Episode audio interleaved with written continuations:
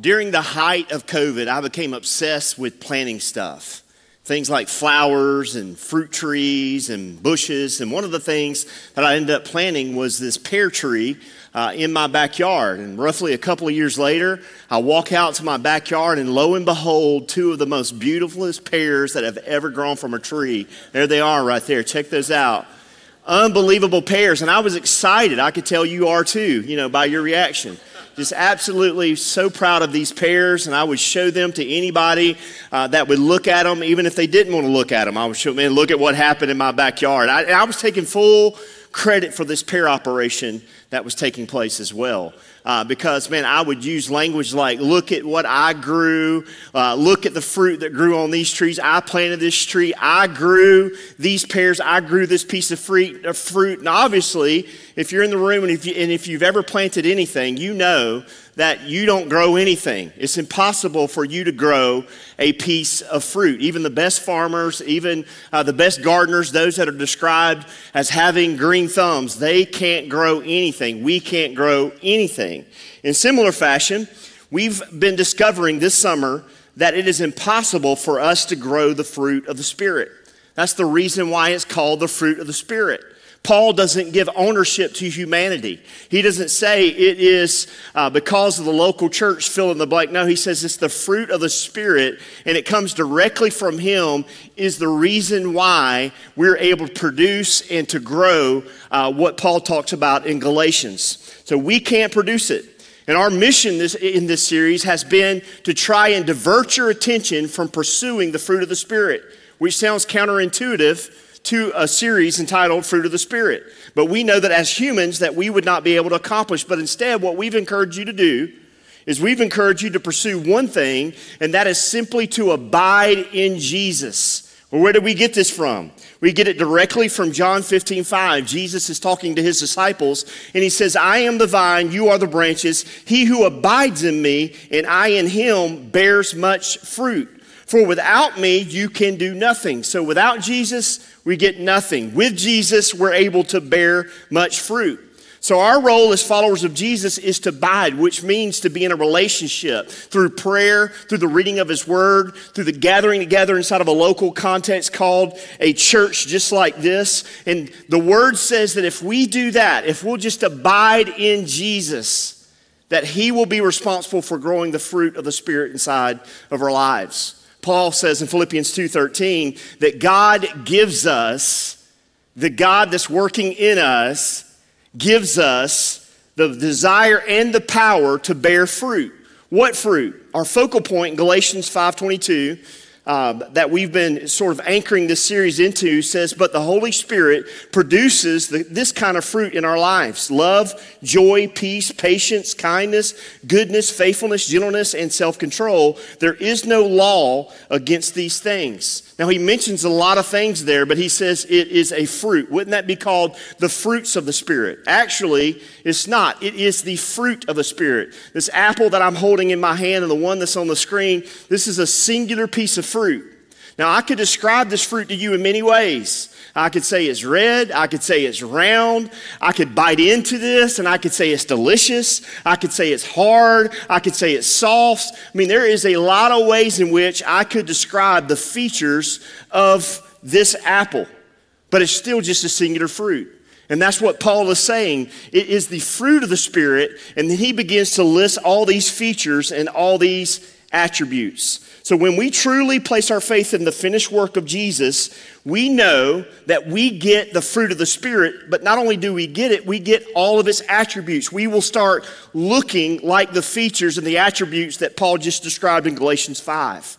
Now, isn't it comical and a little bit sad, to be honest with you, that most Christians get accused of being Christians nowadays based upon what they're against? Based upon what they're boycotting. Oh, they must be a Christian, or based upon uh, what their political alignment is. But what Paul is saying is that if you are going to be accused of being a Christian, it should be that, oh man, look at the fruit that they are bearing. Look at the fruit of the Spirit that is so evident in our lives. Our consistent actions should look like the fruit of the Spirit. Now, with that said, every week we have been taking a tour through each one of these features, these attributes. And today we're going to turn our attention towards kindness. We're going to do that online, across all of our campuses. Hello, Robertsdale and Thomasville, all of you guys that are joining us. We're going to be looking at kindness. And the way that we're going to look at kindness is one of the most powerful demonstrations of kindness inside of all of the Bible. Now, before we read the passage of Scripture together, I want to kind of set it up. There is a main character in this passage that we're going to read. His name is David, and David is the king of all of Israel.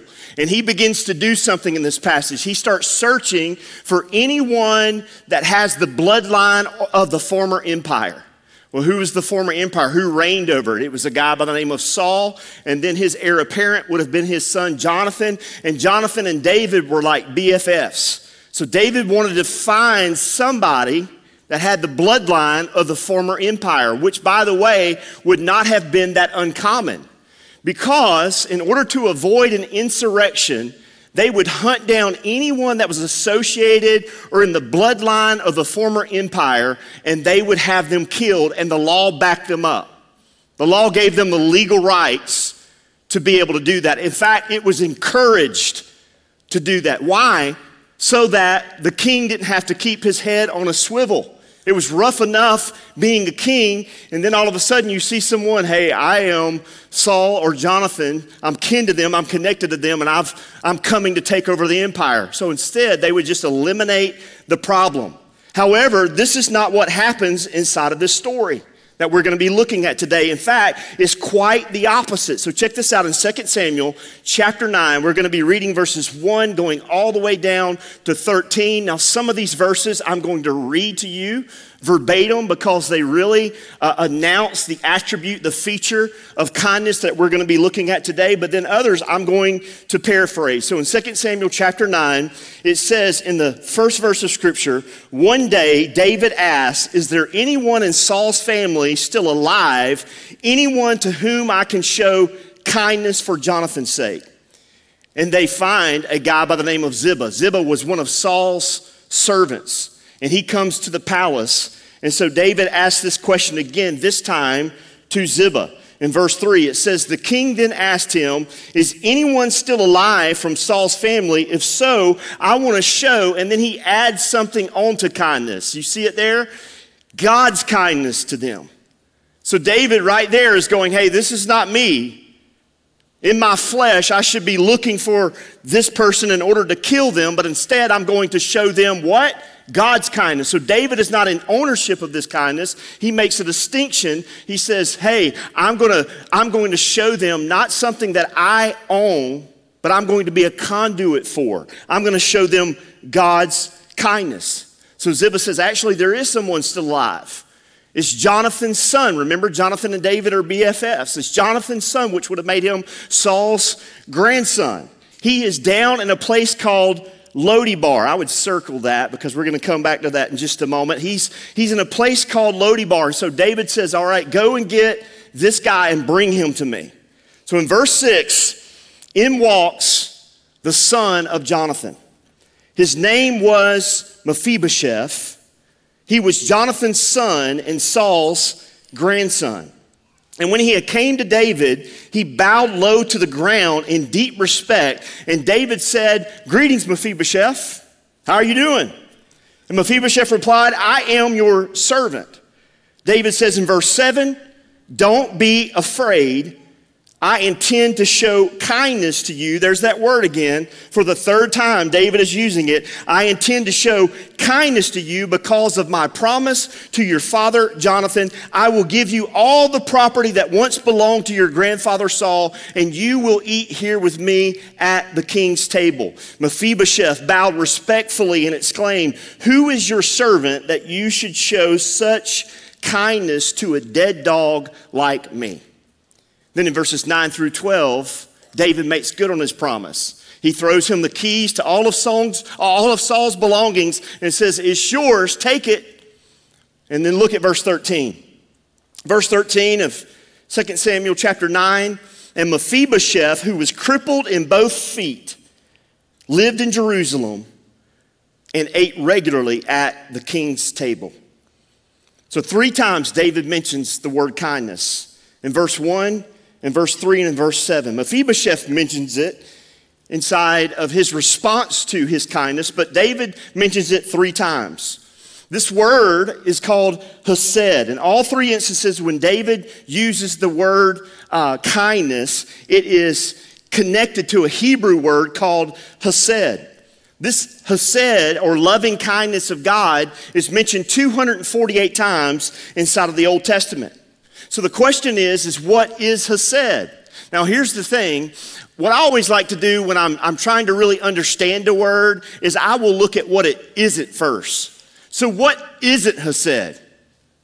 What is it not? Because sometimes that will give us a better understanding of the word. Well, the word hesed, which is a deep, beautiful, rich, meaningful word, it does not, it, it does not refer just to nice deeds.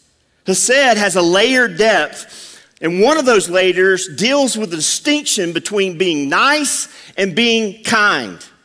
Because here's the thing you can be nice and not be kind. And we're going to find out also that you can be kind and also not be nice. Now, I know that that's mind boggling because the way that we define kindness is oh, yeah, niceness, right? It's just being nice, it's just being a nice person. But it's so much deeper than that. Because in the South, we're really good at faking kindness, aren't we? Oh man, we're so good at fake kindness. Fake kindness is being nice outwardly while being filled with rage inwardly. And oh, it looks like kindness because we're being so nice. We got a smile on our face. I mean, everything looks appropriate. We look the part but it's just a facade. It's a fake, it's a counterfeit. It is a artificial kindness when we are filled with rage on the inside. Now, from where I'm standing, I've got a few apples up here. I've got some that are real and some that are counterfeit. Some are fake and some are real up here on this platform with me. And you see it, and from your perspective, it's probably hard to distinguish between which apple is real and which apple is fake. Now, let's briefly pull this apart. Have you ever been so frustrated with someone? Like with your, with your wife, with your husband, with your friend, with your coworker, with your neighbor, with your child. Can I get an amen? With your in laws. Can I get an amen on that one, right? Been so frustrated with them but on the outside, you gave them niceness. You were nice to them. You had a smile on your face. But on the inside, you want to take their life away from them. You understand what I'm saying? Like, like your children, I don't know if your children are like mine, but man, they, they like to push my buttons in public, you know? They know what buttons to push. And I don't want to, like, you know, do any harm to my child in public. I don't want to do that you know, uh, and so and so they'll push my buttons because they know that about me. They know that I'm not going to do anything in public. Oh, but when they get home, you know, we're going to have a conversation. But they'll push my buttons, and on the outside, I'm just like, yeah, I'm, I'm okay. But I, I, I, am, I am on the inside filled with rage. And that is what artificial kindness is. That's what fake, counterfeit kindness is. You know, in the South, we have this saying, it's called uh, bless your heart. Have you heard of this? You know? If you're not from the South, you just moved here from the North, that is not a compliment, by the way, you know. bless your heart. If you're watching online up north, that's not a compliment. Here's another one. Have you ever heard the phrase killing them with kindness? If you're wanting to kill them with it, it is probably not kindness. It's probably something else. That's artificial kindness. Jesus had something to say about this in Matthew 23, verse 27. He calls this religious group of leaders, he says, You're like whitewashed tombs. On the outside, you look the part, but on the inside, you're full of dead men's bones. And then in verse 28, Jesus is a savage, isn't he? Look at this, verse 28. He continues to be a savage, and he says, Outwardly, you look like righteous people but inwardly, your hearts are filled with hypocrisy and lawlessness. What Jesus is trying to drive home to the religious leaders is that your inner life has to match your outer life. And what I want us to understand inside of this room is that in order to have genuine kindness, to express genuine kindness, that the way that you're portraying yourself on the outside has to match how you feel on the inside. Another artificial kindness that gets labeled as kindness is when we withhold the truth because it may hurt someone's feelings. And we don't want to hurt that sweet baby's feelings who's, who thinks they can sing. You ever watched an American Idol? And they get up in front of millions of people and showcase to the world that they, in fact, cannot sing. Grandma refused to tell them the truth. Baby, you can sing. It's so good. Or grandma was just tone deaf or deaf. I don't know. But obviously, you know, we, we hide behind this artificial kindness because we don't want to tell people the truth. But sometimes the most kindest thing that you can do is tell someone the truth. In Psalms 141, verse 5, it says, Let the godly strike me, it will be kindness. Let the godly strike me, it will be kindness. If they correct me, it is soothing medicine. Don't let me refuse it. Now, that doesn't sound very nice. Like we're talking about striking someone, but the Bible calls this kindness. Think about it from this perspective. If you see a child in the middle of the road, and a tractor trailer rig is bearing down on them and they don't see the tractor trailer rig, what are you going to do in order to get them out of the middle of the road? You're going to do some things that are not nice. You're going to yell things at them. Hey! You're going to wave your arms. Your body language is going to be expressive. And if they don't listen, you're going to run and hit them as hard as you can in order to get them out of the path of oncoming danger. Now, is that nice? No. Is it kind? Yes, it's kind. So, what are some other things that are applicable that aren't nice but kind, pointing out a blind spot in a brother or sister. Looking at a brother and sister in Christ and going, hey, I don't know if you know this or not, but when you say the things that you say, like it's not your intent, I know you, but everyone else thinks that you're just being a jerk. I've had that said to me before. That was not nice. But was it kind? Yes, it was kind. It helped me.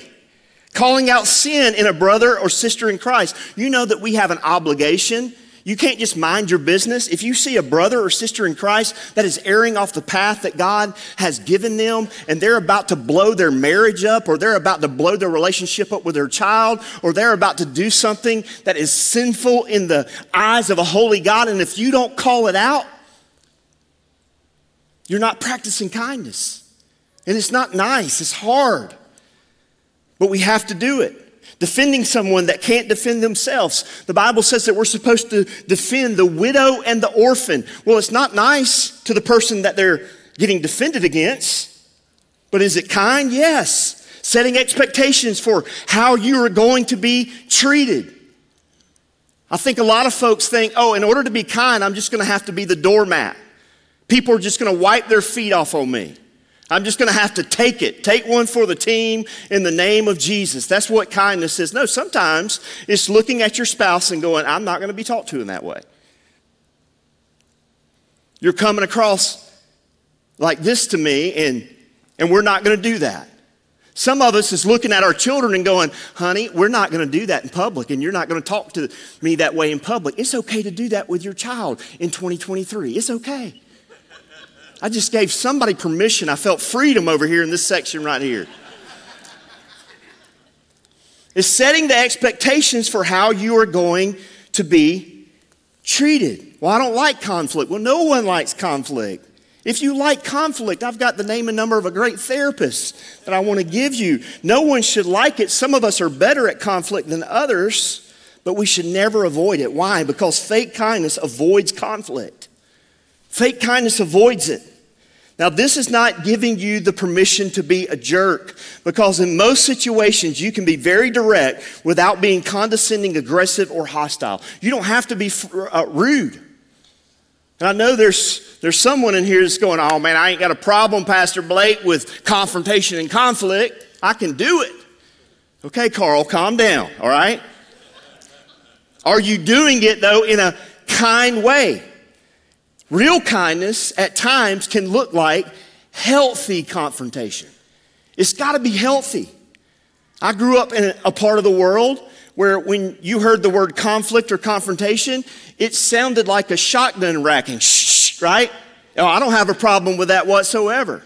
We had a guy, and this is a true story, got in a fight with his wife when I was a kid, and we watched this play out uh, on our front steps. He got on a horse. If it tells you anything, we didn't have like, you know, a bunch of land. Uh, we just had like an acre lot. So he had a horse in his backyard. I don't know where he got the horse from, but he had a horse. So he rode the horse up into his house because he was in a fight with his wife, and he was so intoxicated that he drew a pistol out of his holster and shot all the windows out in his home. And you're going, is that true? That is absolutely true. That happened. You see, I didn't have to watch cops when I was a kid. All I had to do was just go sit on the front steps. And cops, man, there was an episode of cops that took place every single night in my neighborhood. It was awesome.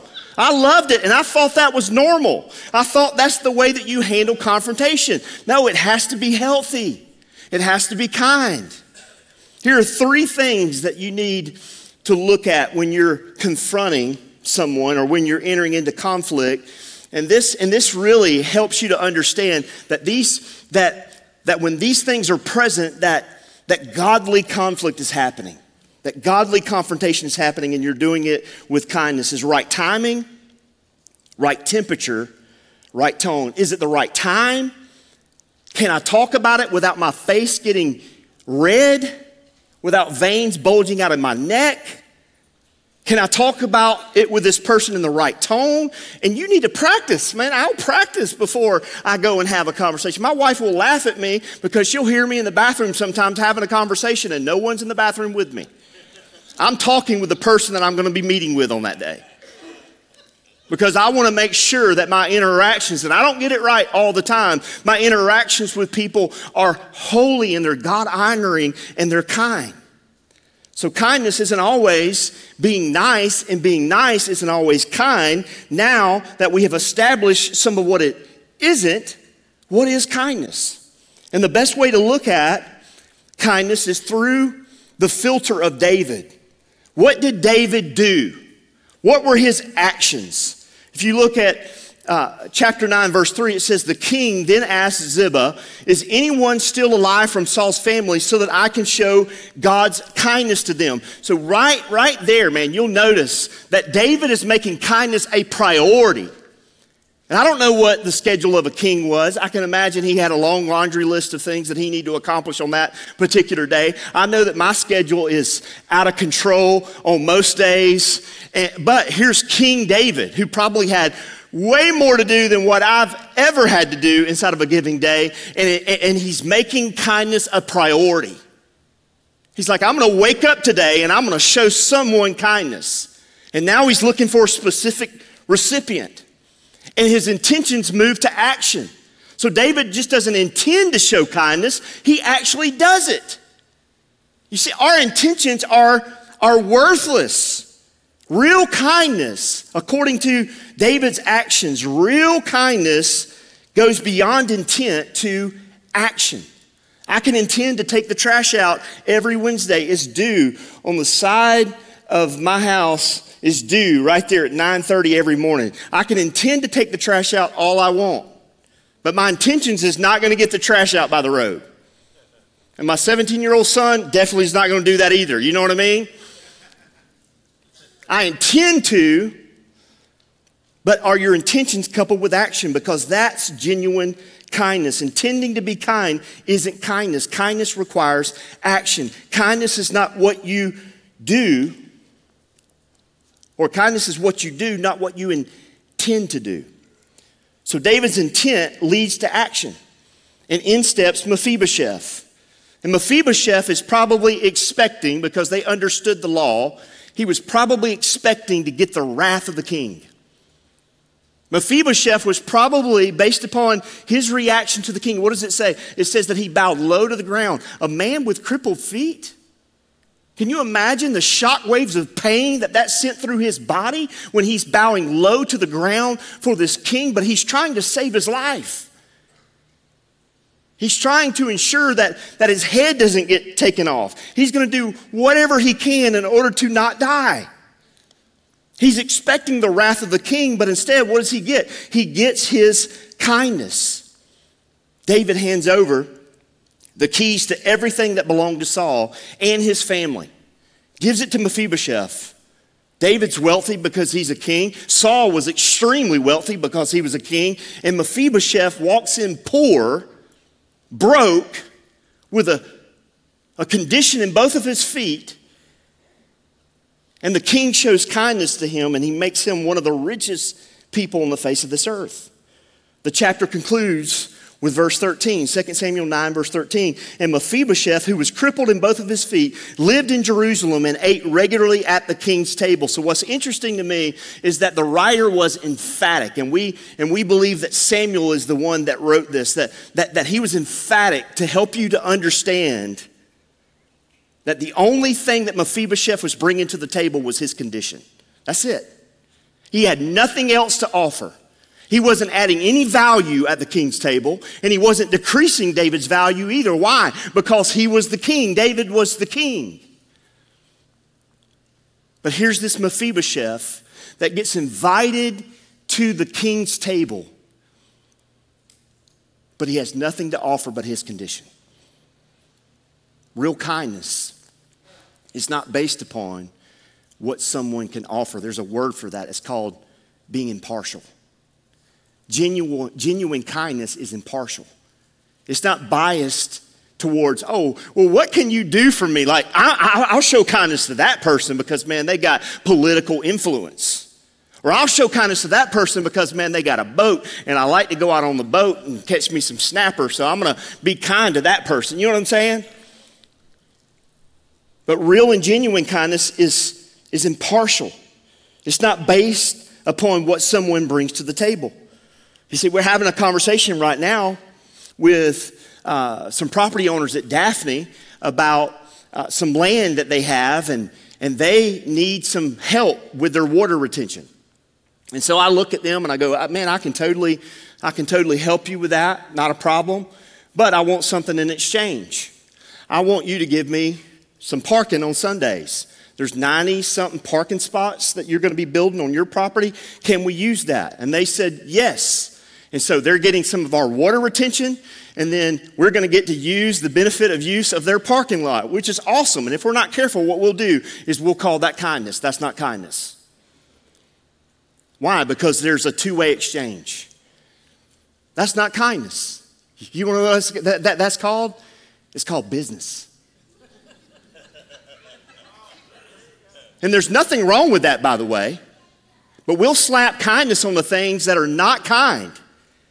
Well, what is kindness? Well, kindness doesn't expect an ROI, it doesn't expect a return on investment. A year or so ago, my wife and I went on vacation. And I don't know if there's anyone in the room like me, obsessive compulsive. But when I go on vacation, I like for the house to be clean. I like for all the laundry to be done. I like for the beds to be made. And that way, when I come back from vacation, I, man, I don't have to do all that. You know what I mean? I can just come in and relax. I want the house to smell like bleach. I want it, I want it to smell like it's clean. Like when I walk in after vacation, I'll just spray bleach in the corners just so that I can smell bleach when I come in. Because in my mind, if it smells like bleach, it's clean. Right? Well, my wife, she is not. Um, she is not about hiring cleaning services, but we left on vacation and we didn't clean our house. And she's not about that, all right? I don't know why. I've tried to convince her many times, like, let's just hire someone. She's like, nope, not gonna hire anyone. And I'm sure she has her reasons, but behind her back on vacation, I hired a cleaning service to come in and clean our house. yeah, it went about that well, yeah, yeah. so on the last day of vacation, because I didn't want to ruin the whole vacation, I was looking out for her, her interest. The last day of vacation, after I've been behind her back texting, okay, here's the code to garage door. You know what I mean? Yes, there's something under the sink that you need to, yeah, yeah, you can get that to clean that. You know, I, I'm like incognito. Last day of vacation, I go, hey, I hired a cleaning service, and this is the way I pitched it to her. I was like, so that, that you, we don't have to clean when we get home. Like, you're not going to have to do any, like, all the clothes are washed. Like, they washed our clothes? Are you serious?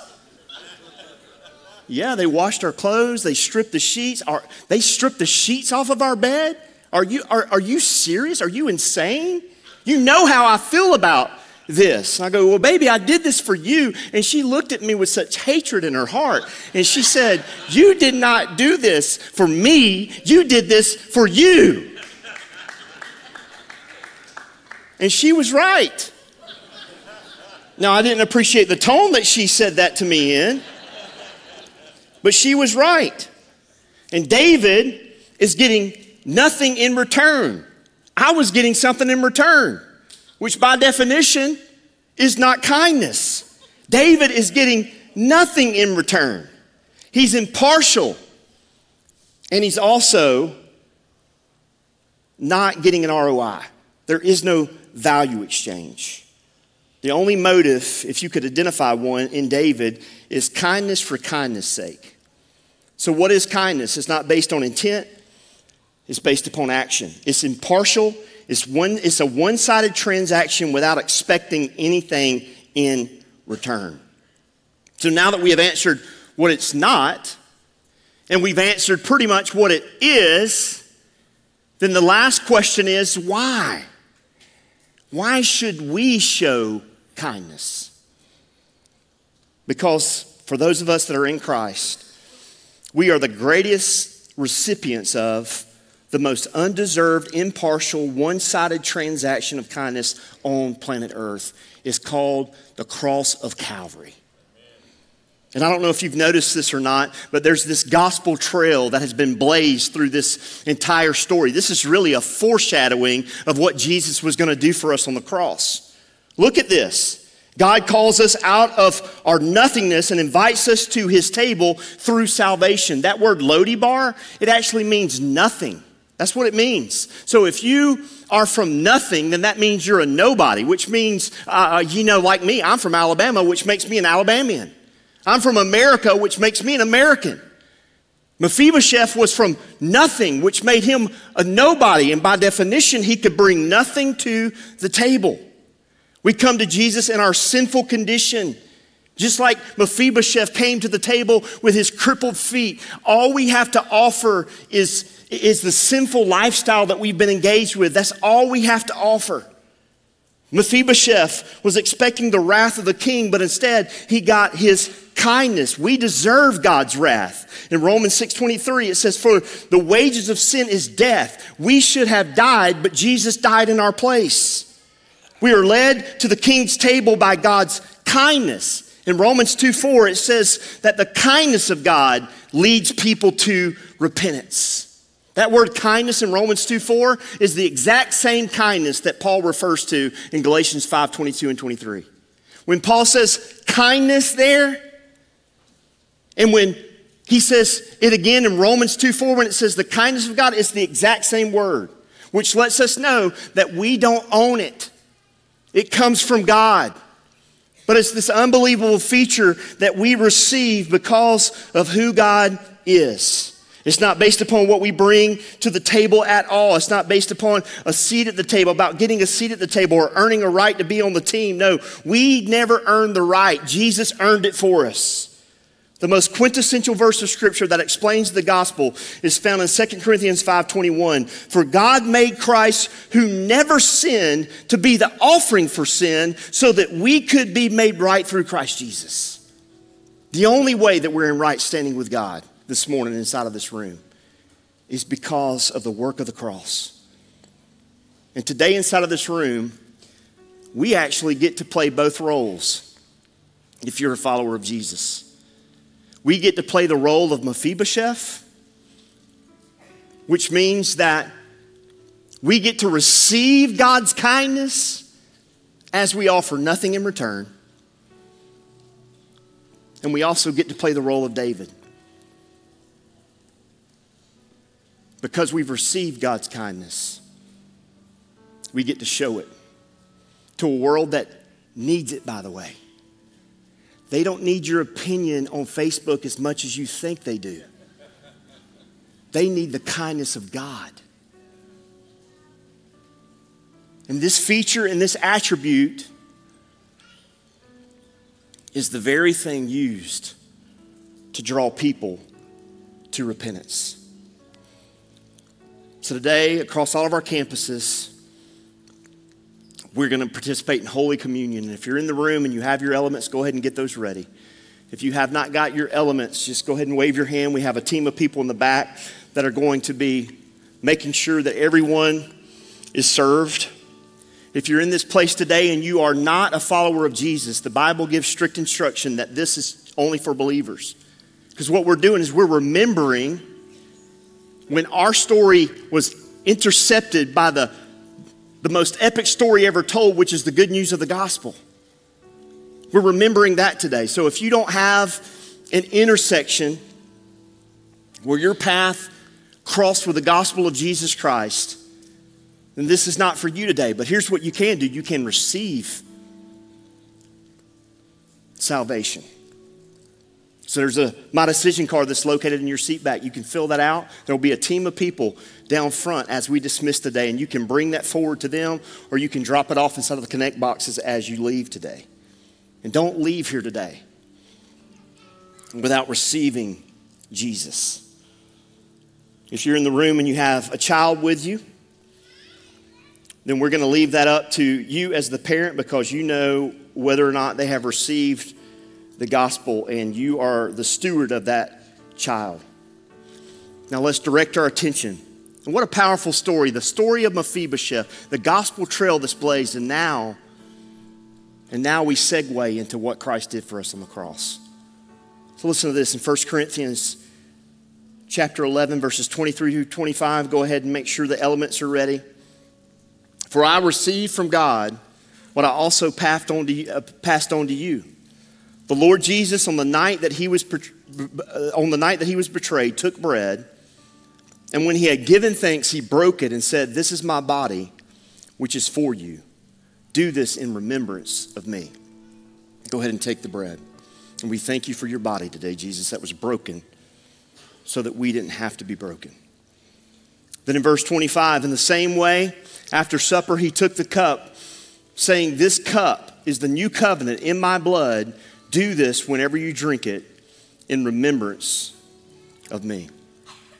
Let's go ahead and take the juice this morning. Let me pray for you. God, thank you for your kindness. Thank you that you extended it to us through the cross of Calvary. And Lord, I pray if there's anyone in the room that needs you, Jesus, that the conviction of the Holy Spirit would compel them to take that card and to fill it out and to bring it down front and have a conversation with one of our team members. And for those of us that are followers of Jesus, may we be like David and get up tomorrow and start looking for a recipient of God's kindness. In Jesus' name I pray. Amen.